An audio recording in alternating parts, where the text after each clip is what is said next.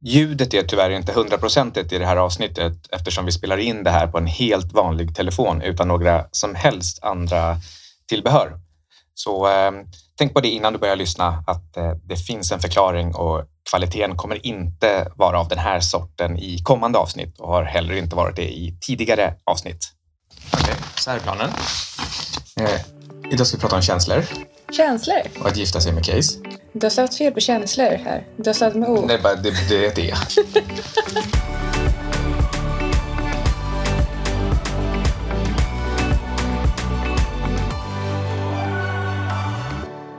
Välkomna till Outsiders. Här sitter vi i en hotellsäng i vår lilla svit. Vi hade kunnat ha utsikt över bergen men Micke har dragit för gardinerna. Och anledningen till att vi spelar in här med lite sämre ljudkvalitet, vi ber om ursäkt för det, det är för att Micke hade ett jobb och det var att han skulle ladda över vårt råvaruavsnitt som vi spelade in i lördags innan vi eh, tog ett eller flera glas med otursbörsen. Innan vi bråkar om vad jag hade för enda jobb och jag hade faktiskt flera jobb så eh, har vi blivit ombedda att berätta vad vi faktiskt ska prata om idag. Lite Just mer det. röd tråd sådär. Ja, eh... vi, ska prata om känslor och blankningar. Precis, känslor och att eh, kanske inte, inte gifta sig med case och, eh, och det här bygger lite på att eh, när vi kom fram till Milano igår så eh, klev vi utanför centralen och då pekade Micke på en skyskrapa och så sa han oh, vi har blankat den där banken. Jaha, sa jag, men vad roligt. Och då sa Micke, fast vi var också långa den. Och då insåg jag att eh, det här är jätteintressant för att det är många som tror att bara för att eh, jag eller någon annan blankar ett case så betyder det att vi aldrig skulle kunna se på det som ett långsiktigt bra case. Och det är för att personerna i fråga tror att en blankning eller att vara lång är, är någonting som man blir känslomässigt bunden vid. Och jag ser det snarare som hård data. Det är en investering. Antingen är jag lång eller så är jag kort eller så är jag inte alls. Som vanligt så blev jag rätt överraskad när Anna sa så där, för jag har aldrig någonsin tänkt att det där skulle ha någonting med känslor att göra, utan för oss var det bara helt självklart. Man letar efter case och ibland är de positiva och ibland är de negativa. Och är de bara tillräckligt långt från, från eh, dagskurs så ja, då blir det en short eller en lång eller ingenting. Precis. Men eh, vad, ska vi, vad ska man säga om, eh, om att blanka case egentligen? Kan vi inte bara gå igenom? För att det är många på olika nivåer som lyssnar på podden och eh, vi såg ju den här eh, jättebra dokumentären eh, för eh, det är snart ett år sedan om han som hade... Her Herbalife och Exakt. det är väl är det Ackman? Ja, det är det, det är det. Och han beskrev blankningar på ett sätt som jag tyckte var så himla pedagogiskt. Och det är att om du, om du har en vän som, som samlar på mynt så en blankning innebär att du egentligen du lånar aktier. Då kan du låna de här mynten av honom så kan du mm, Säg att de är värda 10 dollar, så kan du låna mynten, sälja dem för 9 dollar till någon annan, sen köpa tillbaka dem. Eller nej, hur blir det? Ja, det blir inte så himla nej, bra blankning. Nej, det blev helt fel. Just det, du, du säljer dem, då kan du sälja dem för 11 dollar och sen köpa tillbaka dem för 9 och sen kan du lämna dem tillbaka till en kompis som har tillbaka liksom, han, har, han äger fortfarande sina mynt och så får han också en liten avgift. Jag, jag, känner, jag, jag vände på det helt fullständigt. Så jag förstår om ni som tyckte att blankningar var märkligt innan kanske inte kände att, uh, att Fröken Svan här gjorde det speciellt mycket enklare. Nej, det finns olika sätt att beskriva det där på och jag tror att alla tar till sig olika beskrivningar olika bra. Mm. För min egen del så tycker jag bara att det enklaste sättet det är att man bara har en annan ordning på köpa billigt, sälja dyrt. Det är bara att man börjar med att sälja dyrt och sen köper man billigt. Det är fortfarande så att kursen måste gå åt det hållet man vill att den ska gå för att själva det där tricket ska funka. Men ordningen på köp och sälj är inte relevant för någon, för någon som har en helt objektiv och unbiased syn på marknaden. Precis. Men, men, en annan sak om blankning är att det finns så himla många olika sätt att blanka på. Ett kan vara snarast känslomässigt.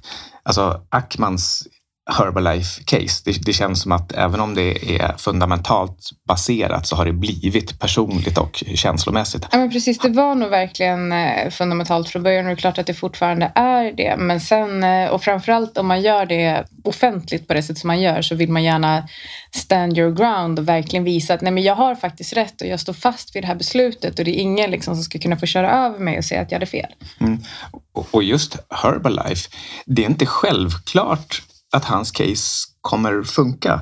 För även om det är ett riktigt dåligt bygge och det är ett, ett slags pyramidspel så verkar det vara ett väldigt uthålligt pyramidspel. Och även om pyramidspelet går ut på att lura ganska liksom fattiga och obildade människor så verkar det fungera väldigt länge. Kanske, det kanske kan fungera liksom egentligen odefinierat länge och då är det inte ett äkta blankningscase.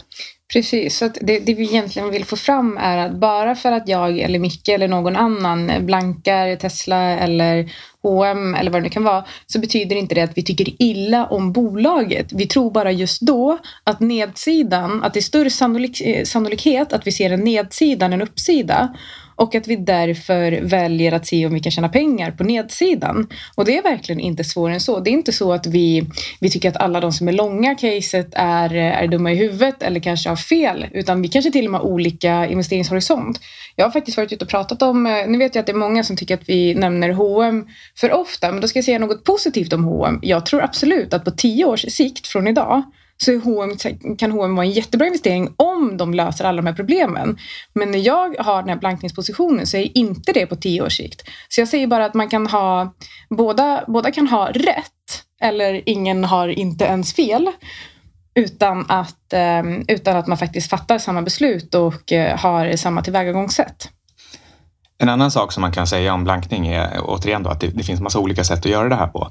Antingen så har du ett superstarkt single case att det här bolaget, det är fel på finanserna, det kanske är bedrägerier eller kunderna kommer ändra smak. Någonting säger dig att det, prognoserna är alldeles för höga, värderingen är alldeles för hög. Det kommer gå dåligt för det här bolaget. De är absolut inte värda det, det marknaden tror just nu. Det här ska gå ner som eget case. Då kan du shorta bara det och egentligen bara vänta.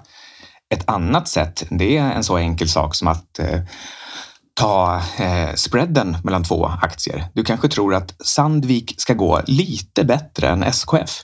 Du behöver inte hata SKF överhuvudtaget. Du kanske till och med tycker att SKF är ett riktigt, riktigt bra bolag. Men Sandvik är ännu bättre.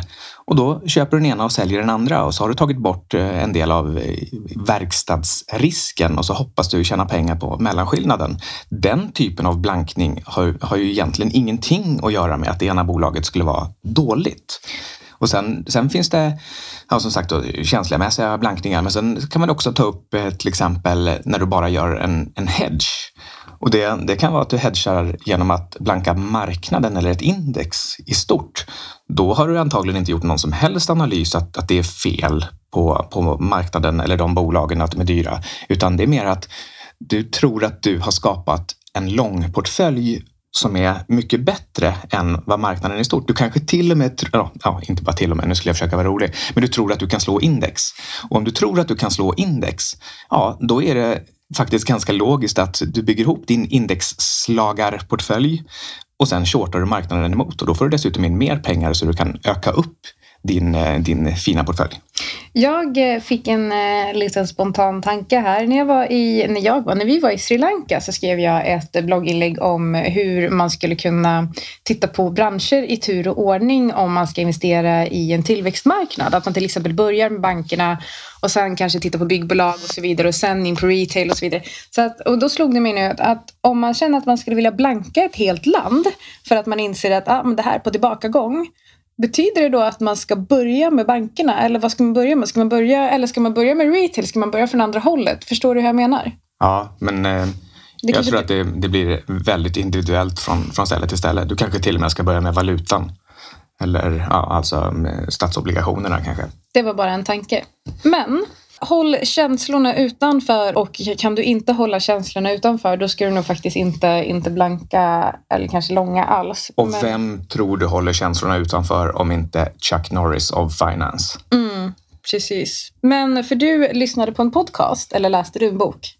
Det var en podcast. Det var en podcast om att Newton var Chuck Norris of um, Science. Mm. Vi ska inte gå in på detaljerna om varför, men eh, bland annat så var han en slags eh, Batman som eh, slogs mot, mot brottslighet på nätterna angående brott mot, mot kronan och att eh, liksom klippa av bitar från mynten från silvermynten som egentligen var mer värda än vad det stod på mynten. Och det här skulle han liksom försöka sätta stopp för, för som en slags tjänst åt centralbanken. Men förutom det här så, så klonade han också sig själv. Ehm, så det som man har som kvarlevor av Newton nu, det är alltså en av de klonerna, medan han själv och ytterligare kloner arbetar på i skymundan för att försöka förhindra apokalypsen som annars inträder någon gång efter 2060.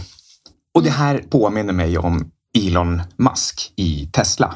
Han tar allt mer desperata åtgärder för att försöka hindra kollapsen för Tesla. Och här är också en fråga om känslor. Alltså, Tesla är de har gjort väldigt mycket bra. Elon Musk har gjort väldigt mycket bra. Det verkar som att han har en, en eh, agenda för att förbättra världen och jag förstår att det här kan få eh, många människor att bli väldigt positivt inställda till honom och därmed också till bolaget. Men bolaget som sådant ser inte särskilt stabilt ut. Han lyckas inte producera bilar i rätt takt. De han producerar får dålig kvalitet. En del har varit väldigt bra kvalitet och det på något sätt sprider sig. Men, men nu så blir det sämre och sämre kvalitet. Och vad händer då? Jo, när han säger att han inte kan tillverka, eh, komma upp i en takt på 5000 modell 3 i veckan utan kämpar stenhårt för att eh, kanske nå 2000 i ett par veckor. Ja, då, då när han får ett produktionsstopp, då, då ska han vända det här i, i någon slags eh, eh spin i, i ett uttalande att men då vet jag, vi går upp till tre skift, för det är ju så himla enkelt. Och då blir ju 2000 bilar i veckan, då blir det 6000 bilar i veckan. Och det är bättre än 5000. Precis, men det jag tänker nu det är att eh, han har också sagt att eh, det här med att bara jobba med robotar, att det inte var en superbra idé så att han behöver få in fler människor. Det här kommer alltså sänka bruttomarginalen och treskift, det är liksom inte jättebilligt. Eh, för han kommer behöva anställa mer arbetskraft vilket också kommer pressa marginalen. Så även om han kanske producerar 6000 bilar i veckan, vilket inte jag tror att han kommer nå upp till, så kommer, nu har han inte ens någon vinst per bil, men så kommer kostnaden för bil, per bil att öka ytterligare. Så även om han faktiskt producerar fler så får han ingen skalfördel. Nej, och det blir väldigt speciellt där också när han först går han ut och säger att vi kommer vara bättre än den hundraåriga bilindustrin för att vi kommer använda robotar. Robotar regerar. Och sen kommer han fram till att nej, robotar regerar inte utan, utan människor gör det. Så får han anställa väldigt mycket mer folk. Och under tiden så står riktiga biltillverkare som faktiskt har dragit nytta av hundra års historik och, och har en, en, eh, redan en, en intrimmad produktionsfilosofi eh, med en kombination av människor som överser kvaliteten och robotar som gör det robotar ska göra. Eh, det är som att alltså Tesla ligger inte 5-10 år före den här branschen utan de ligger 5-10 år efter bilbranschen och de kommer få lära sig alla de här sakerna. Och vi brukar kalla det här för first movers disadvantage istället för first movers advantage. Men vi är lite positiva också, eller hur? Ja, det är så härligt att se att dollarn står i 8,40 och euron i 10,40. Det är jättehärligt. Ja, så In Ingves har ju verkligen räddat OMX. Så stort tack till Ingves för eh, negativa räntor och allt annat fint du har gjort för oss. Härligt, tack tack. Det blev eh, dyrare för gemene svensk kanske, men definitivt eh, bättre för, för någon. Nej, men alla som ligger långa börsen och det ja. gör väl egentligen alla. Mm. Och eh, annan kul grej är att jag i tisdags fick hålla i min bok Investeringsguiden för första gången. Och eh, det, är, det var en mycket märklig och rolig känsla. Så den kommer ut i butik eh, nu eh, under veckan. Så att eh, Ja, det ska bli kul att se hur den tas emot. Det här, det här är verkligen en handbok för de som faktiskt precis vill komma igång med sina investeringar. Så det kanske inte är något för er som har hållit på ett tag. Men jag tyckte att det fanns, eh, det finns massa nybörjarböcker där det egentligen bara står låt pengarna jobba när du sover. Men vad betyder egentligen det här? Så att jag och Linnea som jag driver Ekonomista med, vi skrev en bok eh, där vi väldigt, väldigt praktiskt går igenom till exempel saker som eh, vilken depåtyp ska du använda, när och varför och eh, så hur gör man en fundamental analys i fem steg och eh, vad är en börs och, lite, och så kollar vi också på lite olika tillgångslag och sen så inspireras vi av eh, fyra stora investerare och tittar på hur de har byggt upp sina portföljer. Så att tanken är att det ska funka som en handbok för den som vill komma igång men inte har någon aning om var man börjar. Så det vi har pratat om idag är att ehm, undvika känslor vid investeringar, att det finns massor med olika sätt att blanka aktier på.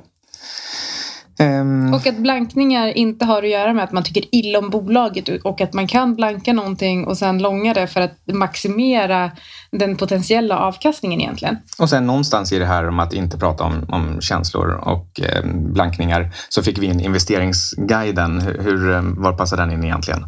Att eh, i den eh, boken så står det inte någonstans köp det du förstår eller någonting du tycker om utan be, om beder, eh, om ber eh, nya investerare att faktiskt titta på siffror. Jag tycker att investeringsguiden den är både fin på utsidan och insidan. Fin du är. Precis som du. Ja, vad du är gullig. Tack älskling. Har du känslor för mig? Jag vill, jag vill inte svara på det och sen, vi ska inte förklara var känslor kommer, Kommer ifrån ifrån. heller. Det, men eh, det, det var allt för eh, Italiano Edizione. Jajamän, så uh, nästa vecka kan ni få ett råvaruavsnitt istället där vi snackar lite mer om vilka råvaror vi har i portföljen och varför. Så att det blir ett long case avsnitt skulle jag vilja säga. Mm, det kanske beror lite grann på om jag har raderat inspelningen eller inte. Då får vi göra om. Ja. Ja, ingenting här var några rekommendationer. Ta det försiktigt, du kan förlora hela ditt kapital om du försöker dig på investeringar. Jajamän, det stämmer. Ha det så bra. Hej då. Hej då!